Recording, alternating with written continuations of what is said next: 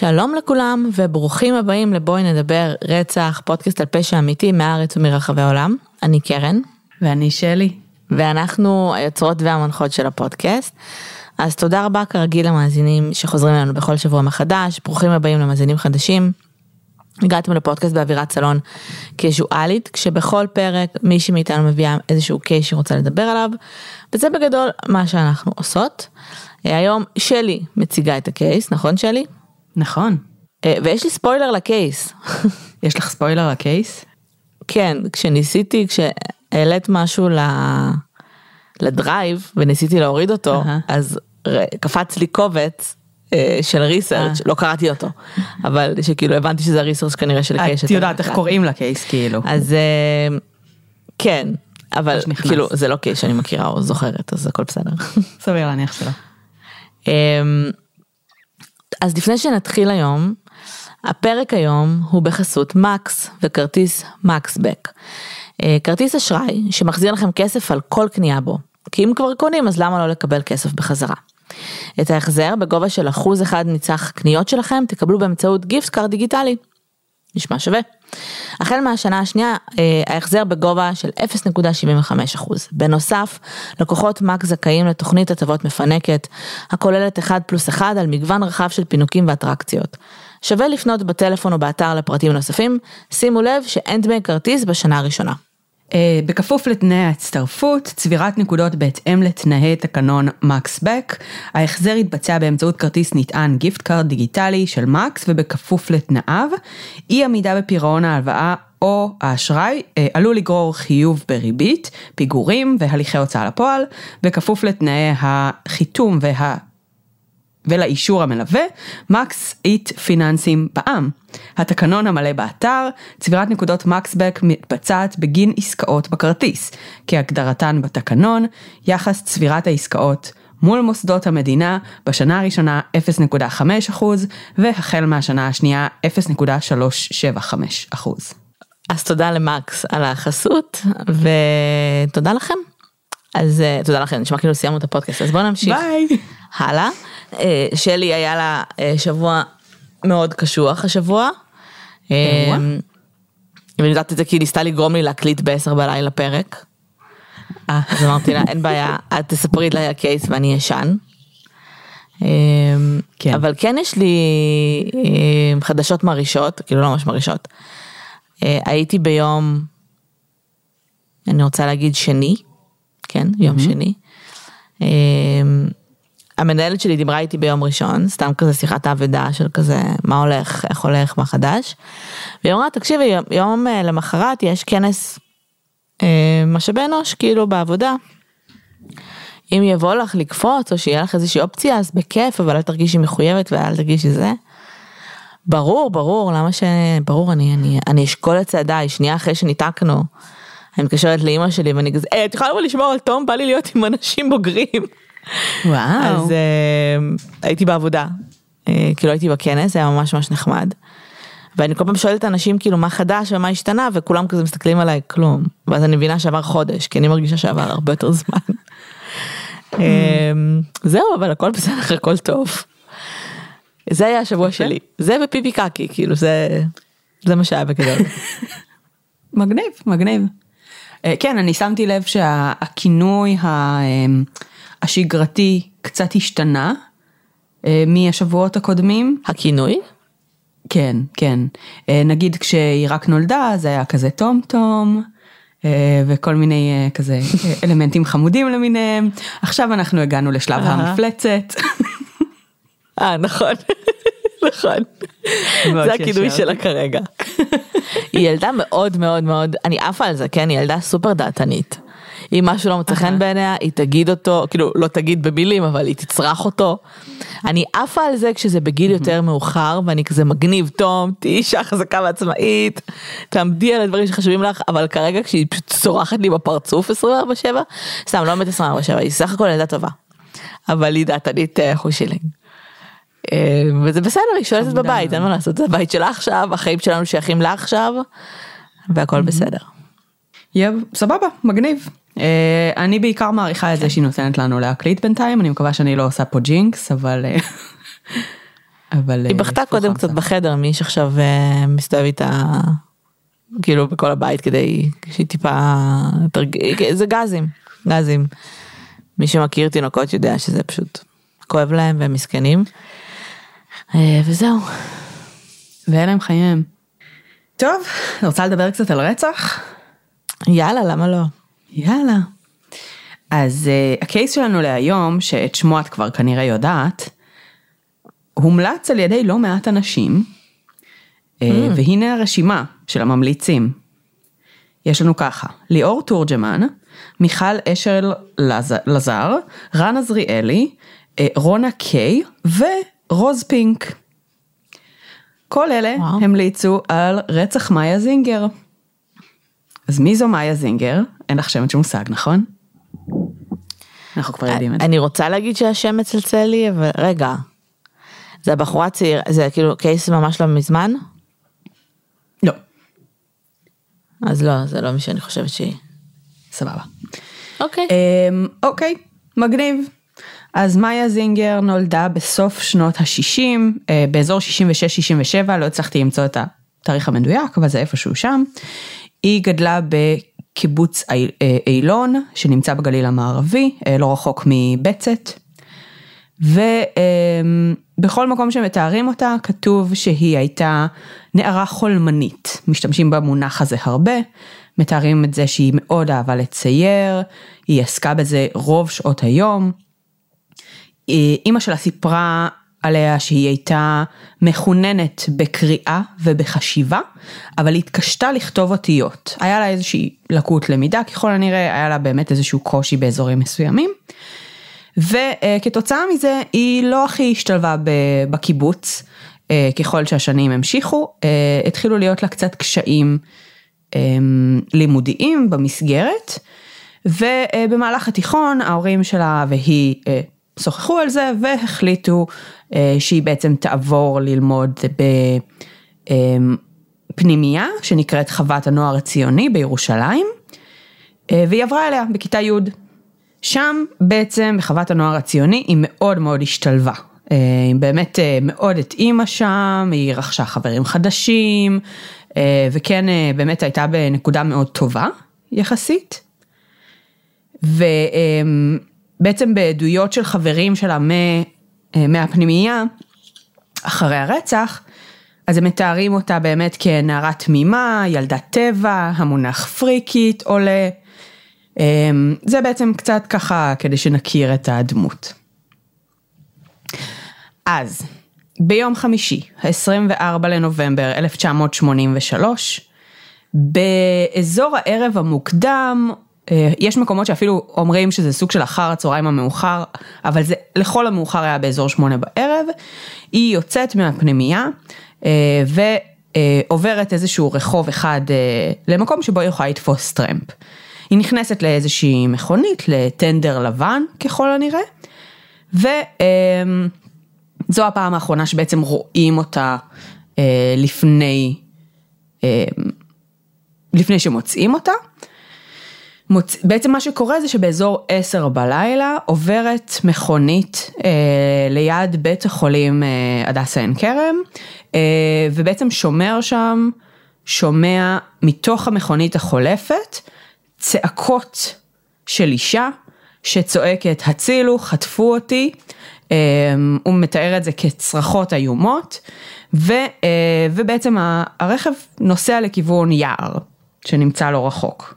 אז הוא מדווח על זה בקשר, ובעצם שני מאבטחים של בית החולים יוצאים ומתחילים לחפש את הרכב הזה.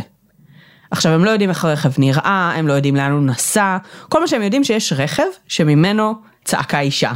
זהו בערך. ושזה נסע לכיוון היער. טוב, נכנסים לתוך היער, נוסעים שם בשבילים, והם גם נוסעים נורא מהר, כי כזה הם, הם, הם בלחץ, הם מרגישים שבאמת משהו קורה. ואז אחד מהם, הבחור שיושב ליד הנהג, רואה אש בתוך היער, והוא מתאר שהוא רואה בתוך המדורה אישה. וברגע הראשון הוא לא לגמרי מבין מה הוא רואה, והוא סוג של אפילו שואל את עצמו, למה יש, למה היא בתוך האש? ואז הוא מבין שמשהו פה לא בסדר, והוא כאילו צועק, הם עוצרים נורא נורא מהר את הרכב, הם רצים אליה, ובעצם מגיעים, רואים בעצם מדורה, בתוכה נמצאת אישה, מאיה זינגר, פלג הגוף העליון שלה ערום, היא שרופה מאוד, היא בהכרה, היא ממלמלת, היא בחיים עדיין, היא בחיים עדיין, היא ממלמלת מה הוא עשה לי, מה הוא עשה לי. הם מנסים לדובב אותה, הם מנסים להבין מה קרה לה, מה הוא עשה לה, אבל הם לא ממש מצליחים.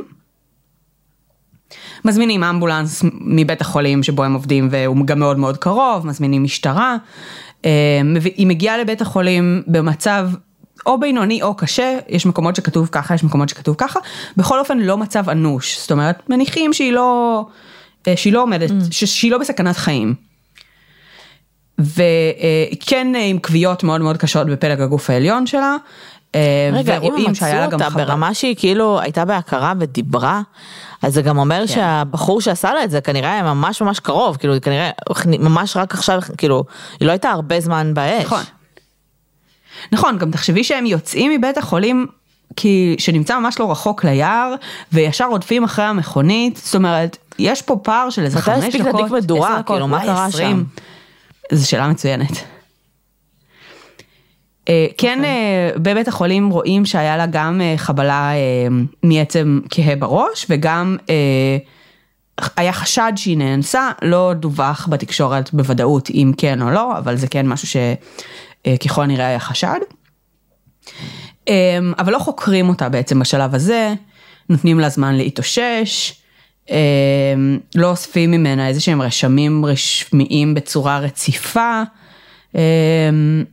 ההורים שלה מגיעים בבוקר מהצפון לבית חולים, וההורים שלה שואלים אותה, מי עשה לך את זה? אז הם טוענים שהיא אמרה איש זר. בהמשך בעצם היא ממשיכה למלמל כל מיני מילים רנדומליות, מונחים רנדומליים, כמו מוסך, כמו משטרה, כמו סורי, כמו הוא הכאיב לי מאוד, למה הוא עשה לי את זה, והוא יהרוג עוד. אף אחד מהמשטרה בעצם לא היה שם עשרים וארבע שבע, ותיעד את כל הדברים שהיא אמרה, אז יש ממש רסיסים של מה שהמשפחה מספרת, ומה שכן תועד במעט זמן שכן היה מישהו לצידה, אבל בעצם אין הרבה תיעוד לכל הדברים שהיא אמרה, ויומיים אחרי שהיא מגיעה לבית חולים, עשרים ושש לספטמבר שמונים ושלוש, היא נדבקת בחיידק טורף, כי מה לעשות שיש לך כל כך הרבה בשר חשוף, זה קורה, והיא נפתעת בבית החולים. ואז בעצם צוות החקירה שהוקם מתחיל לקבל המון ביקורת ציבורית, שממשיכה אחר כך עוד הרבה איתו. כי בעצם בימים שלאחר הרצח מתברר שעיתונאים שמגיעים לזירה, מוצאים שם דברים שהם ציפו שהמשטרה תמצא. למשל בגדים, למשל חפיסת סיגריות מסוג ברודווי וגפורים, צמר גפן, שרשרת וגם מזרק. אז זה מתחיל בעצם את העובדה שהתקשורת מתחילה להעביר ביקורת מאוד מאוד חזקה על המשטרה, מן הסתם הראיות האלה. זה אחרי שהמשטרה האלה... כבר הייתה בזירה, והזירה כביכול כבר נקייה והם בדקו ו... כביכול, זאת אומרת מדובר על איזה יומיים שלושה אחרי שהזירה פתוחה לציבור. אוקיי. Okay. Um, והראיות האלה מן הסתם הם useless בשלב הזה. זאת אומרת, אין, ברור. גם אם הם שייכות לרוצח, אין chain of custody, אי אפשר לדעת באמת למי הם שייכות, מתי הם הגיעו לשם. יכול להיות שבאמת הם הגיעו לשם אחרי הרצח, אבל uh, אם הם היו של הרוצח עצמו, אז יש פה באמת uh, פאול רציני של המשטרה. אותם המאבטחים שמצאו אותה מספרים לעיתונות באחד הרעיונות שהחוקר שהגיע לדבר איתם בקושי שאל אותם משהו. זאת אומרת, לא ממש התייחסו אליהם, די נפנפו אותם, בכלל לא שאלו אותם מה היא אמרה, מה, כאילו, מה קרה, מה הם ראו, ממש ממש בקושי חקרו אותם, מה שממשיך, שוב, את ה, באמת את הביקורת על המשטרה, שכן מגיעה לחקור אותם שוב, אחרי זה, אבל בינתיים הם כבר דיברו עם התקשורת, בינתיים הם כבר דיברו אחד עם השני, זאת אומרת, לא אספו את העדויות מהם מספיק טוב בשלב הראשוני. Mm-hmm. אז יש הרבה ביקורת פומבית, בטלוויזיה, בעיתונות, ובעצם ביום השלישי שלאחר הרצח נעצרים שני חשודים, אבל הם משתחררים די מהר. אחד מהם נעצר שוב אחרי חודש, והמשטרה טוענת בפומבי שהיא בטוחה שהוא הרוצח, ופשוט הוא משתחרר כרגע מחוסר ראיות, כי אין להם משהו מספיק, קייס מספיק חזק נגדו, אבל הם בטוחים שזה הוא. הם מספרים שהם בעצם צוטטו לשיחות טלפון שלו עם איזושהי ידידה שנמצאת בארצות הברית, ושהיא הייתה בישראל בזמן הרצח, ובשיחת טלפון היא מאיימת עליו שהיא תגלה מה קרה. אבל אין משהו מאוד מאוד אקספליסיט במה שהיא אומרת, זה לא, זה כאילו מאוד מרומז, לא לגמרי ברור על מה היא מדברת. גם אותו חבר שני... כאילו מה הסיפור שלו? אז היה שם איזשהו סיפור, אבל כאילו, הוא, הוא באמת היה די, די לא רלוונטי, זאת אומרת, לא איזה מין משהו mm. מאוד מעניין, אני לא זוכרת בדיוק, זאת אומרת, יש לזה תיעוד, אבל לא נכנסתי לזה, כי זה פשוט באמת הרגיש לי, שלא היה להם שום דבר, והם okay. פשוט פרסמו, יש לנו חשוד, כדי שיפסיקו להעביר עליהם ביקורת. עוד אחת מהביקורות המאוד קשות שהועברו למשטרה בתקופה הזאת, היה סיפור ש... בואי נגיד שהוא לא, כאילו לא קיבל, יש מקורות מסוימים שכאילו קצת הטילו ספק באמיתות המלאה של הסיפור הזה, אבל בסופו okay. של דבר פורסם במספר מקורות בתקשורת, שהלוויה של מאיה זינגר הופסקה באמצע, כי המשטרה okay. נזכרה שהיא שכחה לקחת טביעות אצבעות ממנה. מי, איך הסיפור הזה, כאילו, איפה הוא נוצר? מי התחיל לדבר על זה? אז תראי, אם הוא קרה באמת, אז כל מי שנכח בלוויה שלה, אה, חווה את זה. אני לא יודעת להגיד אם זה אה, קרה או לא. אה, כאילו, לא שמעתי שום טענה שאומרת שזה לא קרה. פשוט היה, אה, היה איזשהו רעיון עם אה, חוקר מבעצם צוות החקירה השני שהקימו אחר כך, ששאלו אותו ישירות על זה, והוא נמנע מלענות. זאת אומרת, הוא לא, הוא לא נתן איזושהי תשובה אה, חד משמעית. אוי, לא. אני חושבת שהוא פשוט לא רצה לסבך את חברים שלו, והוא היה, היה, כאילו, הוא ניסה להיות לויאלי בלי להגיד שום דבר רע, אה, אז הוא לא נתן אישור לזה שזה קרה אי פעם, אבל... אה, כן. אבל ברגע שאתה לא מכחיש, הרבה יותר קל להכחיש כשזה באמת לא קרה, כאילו ברגע שאתה לא מכחיש זה בעיה קצת. כן, הוא פשוט נמנע, הוא אמר אני לא רוצה לדבר על דברים שקרו בצוות החקירה הקודם, אני לא הייתי שם. זה שזה... אוקיי. בסדר. אוקיי, עברה שנה וחצי, ורק אחרי שנה וחצי הוקם צוות החקירה השני, בעקבות כל הביקורות וכל הזה וכל הבעיות שהיה, והצוות השני, בהובלה של אותו חוקר, הם מנסים לעשות דברים אחרת. אז קודם כל, okay. הם מנסים, הם נוסעים לבית המשפחה בקיבוץ בצפון, ובונים איתם אמון, ומנסים ללמוד על החיים שלה ועליה, וכאילו מתוך זה אולי לראות אם היה קשר למישהו שהיא הכירה, מישהו שהיה קרוב אליה באיזשהו אופן, הם פונים לפסיכולוגים ומנסים ללמוד על האישיות שלה דרך הציורים שלה, כי לא היה לה יומן או משהו כזה. Mm. הם כן מנסים כל מיני כיוונים. הם כן משתפים מאוד את ההורים בתהליך החקירה, מראים להם כזה פלקט עם כל המידע שכאילו שאיתו הם עובדים, שהם מכינים, שסטייל סדרות פשע למיניהם. Mm-hmm.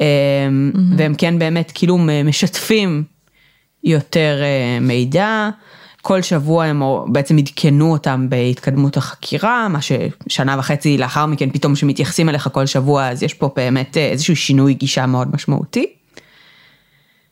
הם גם מנסים, זאת אומרת, לעשות כמה מהלכים חקירתיים מעניינים, כמו לביים איזשהו תרגיל עוקץ כזה, שבו הם לוקחים סטודנטיות שנראות צעירות, ומשתמשים בהם כסוג של פיתיון, ובעצם מדי ערב שולחים אותם לנסות לעלות על טרמפיסטים מחוץ לפנימייה הזאת, ומחפשים איזה טנדר לבן שיבוא ויעצור להם. מה שלא קורה, בעצם, בשום נקודה, לא עוצר איזה טנדר לבן. הם חוקרים תחנות דלק שמנסים למצוא אם היה מישהו שקנה ג'ריקן של דלק, כי הם מניחים שהוא שפך עליה הרבה מאוד דלק, ובגלל זה בכל כך מעט זמן היא, אה, כאילו הבעירה הייתה כל כך רצינית, אה, אז הם מחפשים כן. כאילו דרך הכיוון הזה, והם אפילו בודקים אה, כיוון, בגלל שהיא זרקה את המילה משטרה, הם אפילו בודקים איזשהו כיוון שאולי יש קשר לאיש משטרה שביצע את הרצח, ומנסים לחקור mm-hmm. כל מיני כיוונים של שוטרים לשעבר, או אנשים ש...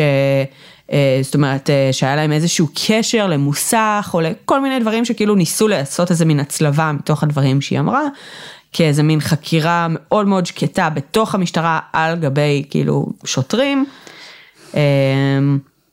ו... ומנסים לחבר את זה גם לאיזושהי עדות שהם קיבלו מאיזשהו נהג מונית אחרי הרצח, שטען שהיה לו איזשהו לקוח שנסע במונית, וניהל איתו שיחה על הרצח, וכאילו ידע יותר מדי פרטים ביחס למה שפרסמו. אז הם כאילו מנסים להצליב דברים מאותו פירוט של אותו נהג מונית, והקלסרון שהוא נתן וכל מיני כאלה, עם כל מיני שוטרים למיניהם. באמת עושים איזשהו מאמץ מאוד מאוד גדול, אבל כמו שאנחנו יודעים, שנה וחצי אחרי הרצח, אה, לעשות את כל המאמצי חקירה האלה, זה אולי קצת too little too late,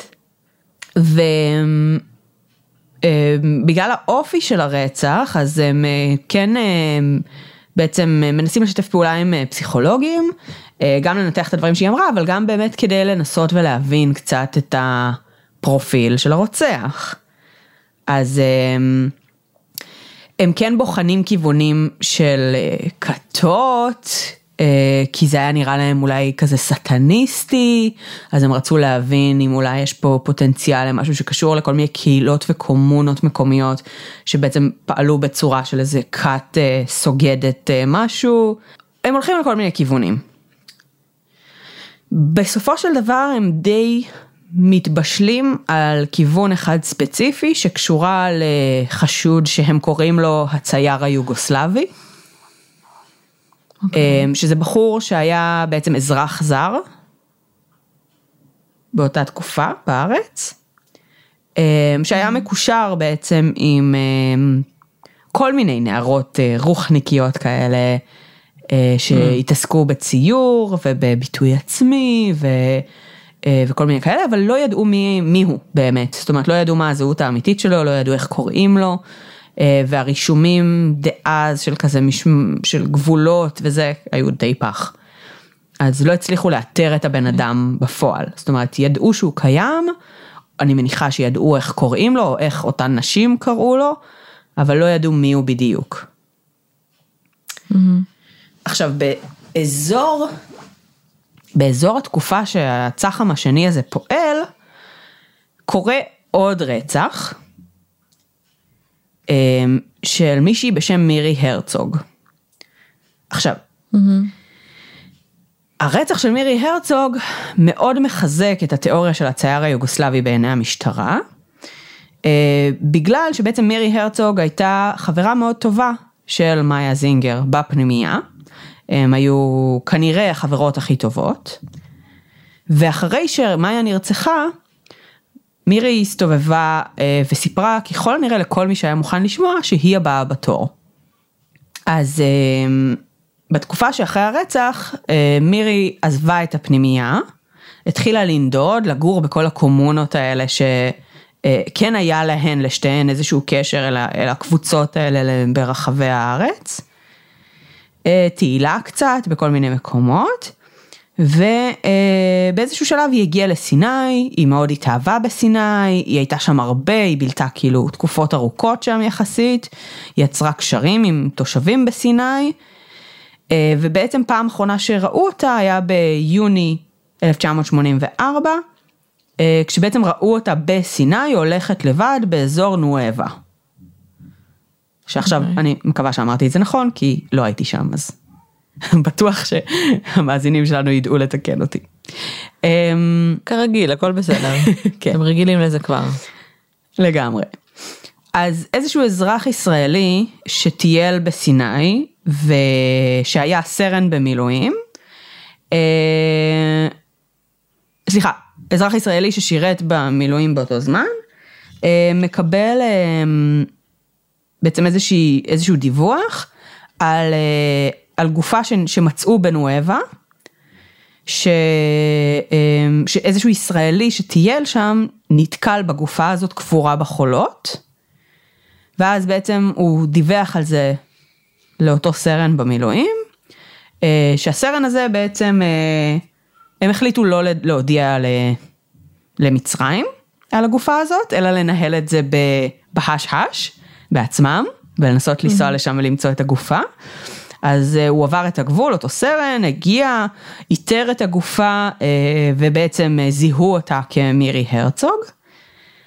כל המבצע החשאי הזה דלף, והמצרים מאוד מאוד כעסו על ההתנהלות של ישראל בתוך כאילו הגבולות הריבוניים שלה, וכל מיני דברים שהם כאילו לא לגיטימיים.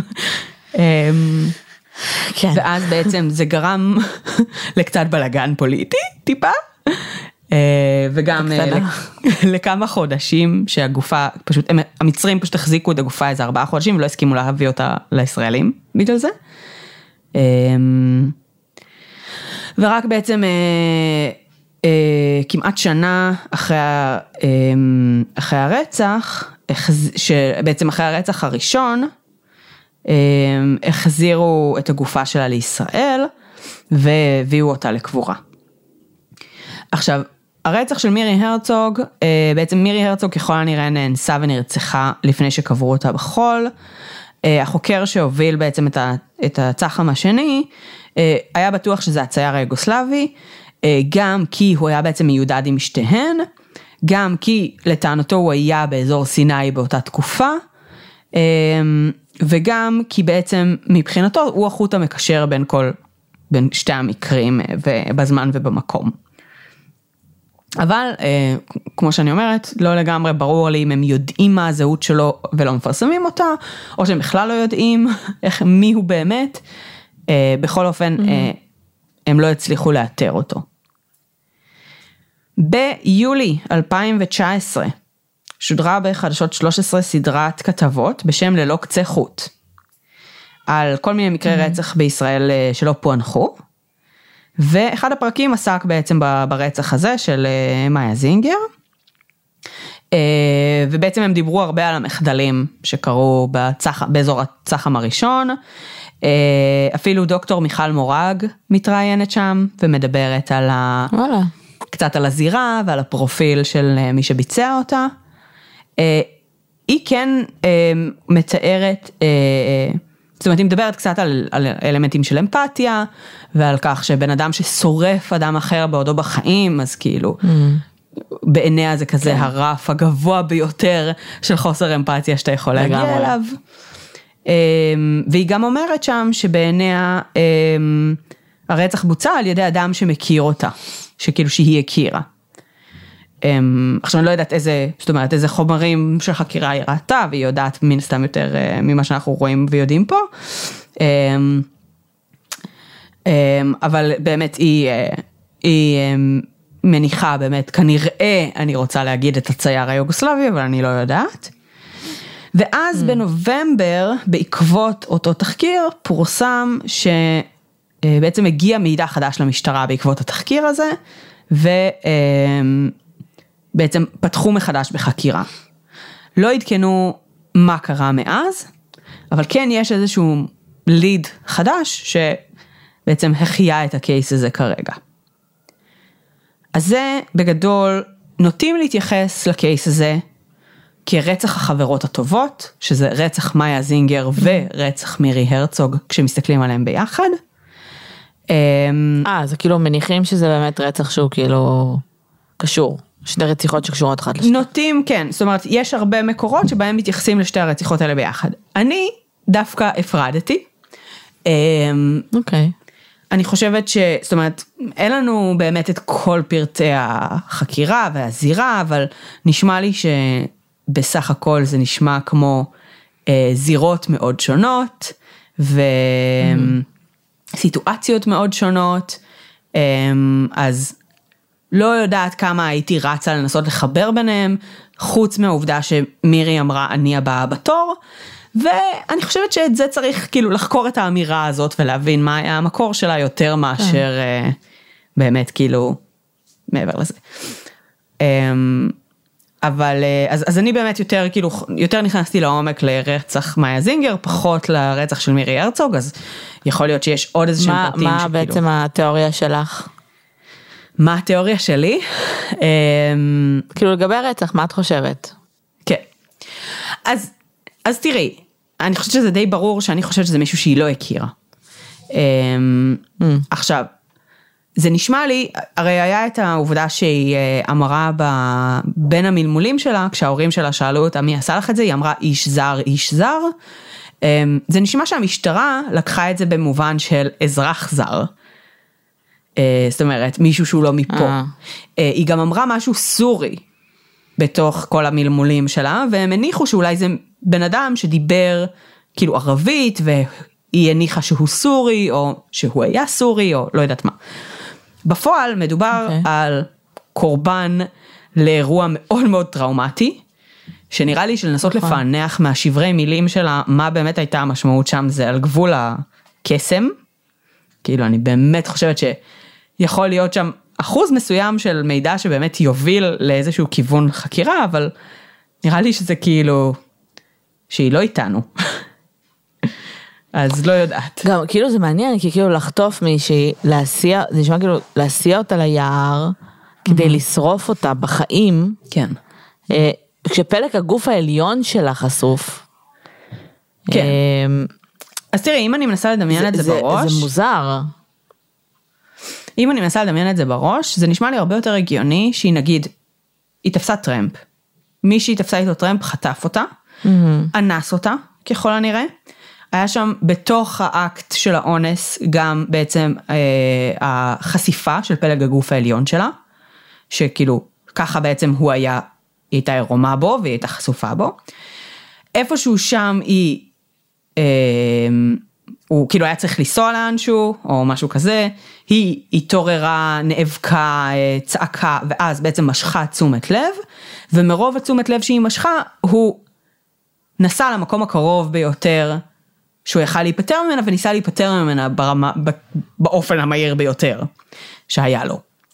עכשיו, כנראה היה לו ג'ריקן של דלק, או פשוט דלק מהרכב שלו, שהוא שעה. זהו, זה היה לו ג'ריקן של דלק. מצד שני גם, אתה, את אומרת, כאילו מדובר בבחורה שכנראה צרכה את חייה כל הנסיעה, ו, ובאמת כאילו, עובדה שאנשים גם שמו לב, כן. הרבה יותר פשוט, כאילו, to knock her out לפחות, כאילו אותה. זה נשמע מאוד לא מתוכנן, כן. של כאילו יש לך אישה צורחת ברכב, אתה נוסע ליער, ואתה מדליק מדורה, כאילו משהו מוזר. נכון, נכון.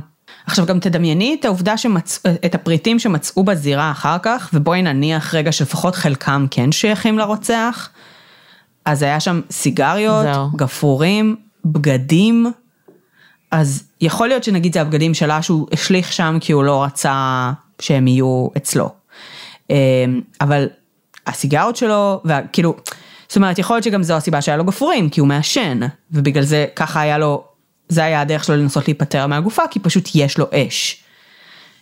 ואין לו כלי אחר, או הוא לא מספיק חזק בשביל לנסות to knock her out.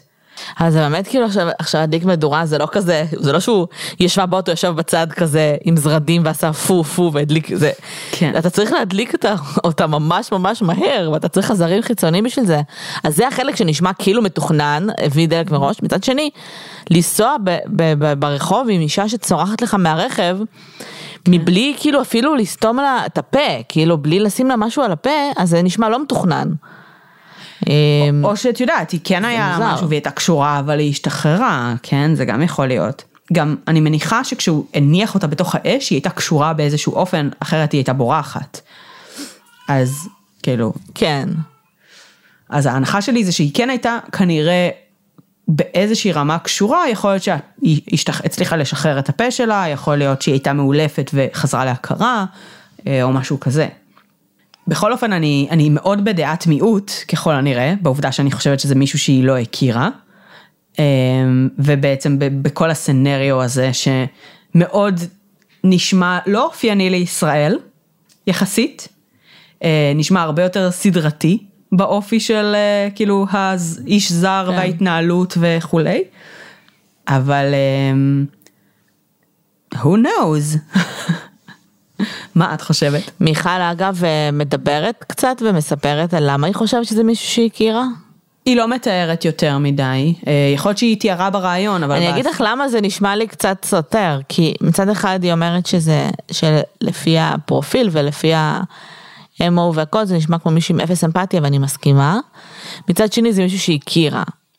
עכשיו, זה לא נשמע כמו, לא נראה לי, זה לא נראה כמו רצח של רייג', כאילו, וזה לא שהבן אדם גם נשאר שם כדי לראות אותה סובלת.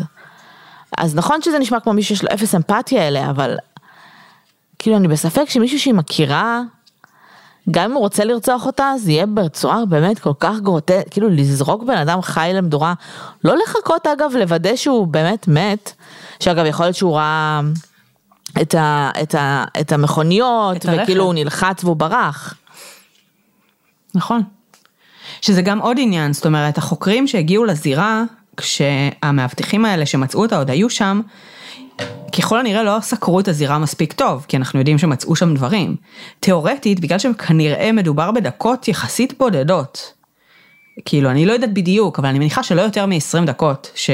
שבאמת עבר הזמן שם, יש מצב שהוא אפילו היה עדיין בסביבה. יש מצב שהוא היה שם בזמן שהשוטרים והמאבטחים הגיעו. יש מצב. אז כן, אז כאילו, זה... בסדר, קייס ממש מעניין. כן, ממש מעניין, אני חושבת שגם עוד נקודה שגורמת לי להרגיש כזה, כאילו יותר נטייה לכיוון המישהו הזר, כאילו הפרופיל היותר קלאסי, בוא נגיד, של כאילו רוצח מהסוג שהיינו מדברות עליו יותר פעם, זה גם העובדה שהיא כן מלמלה הרבה דברים.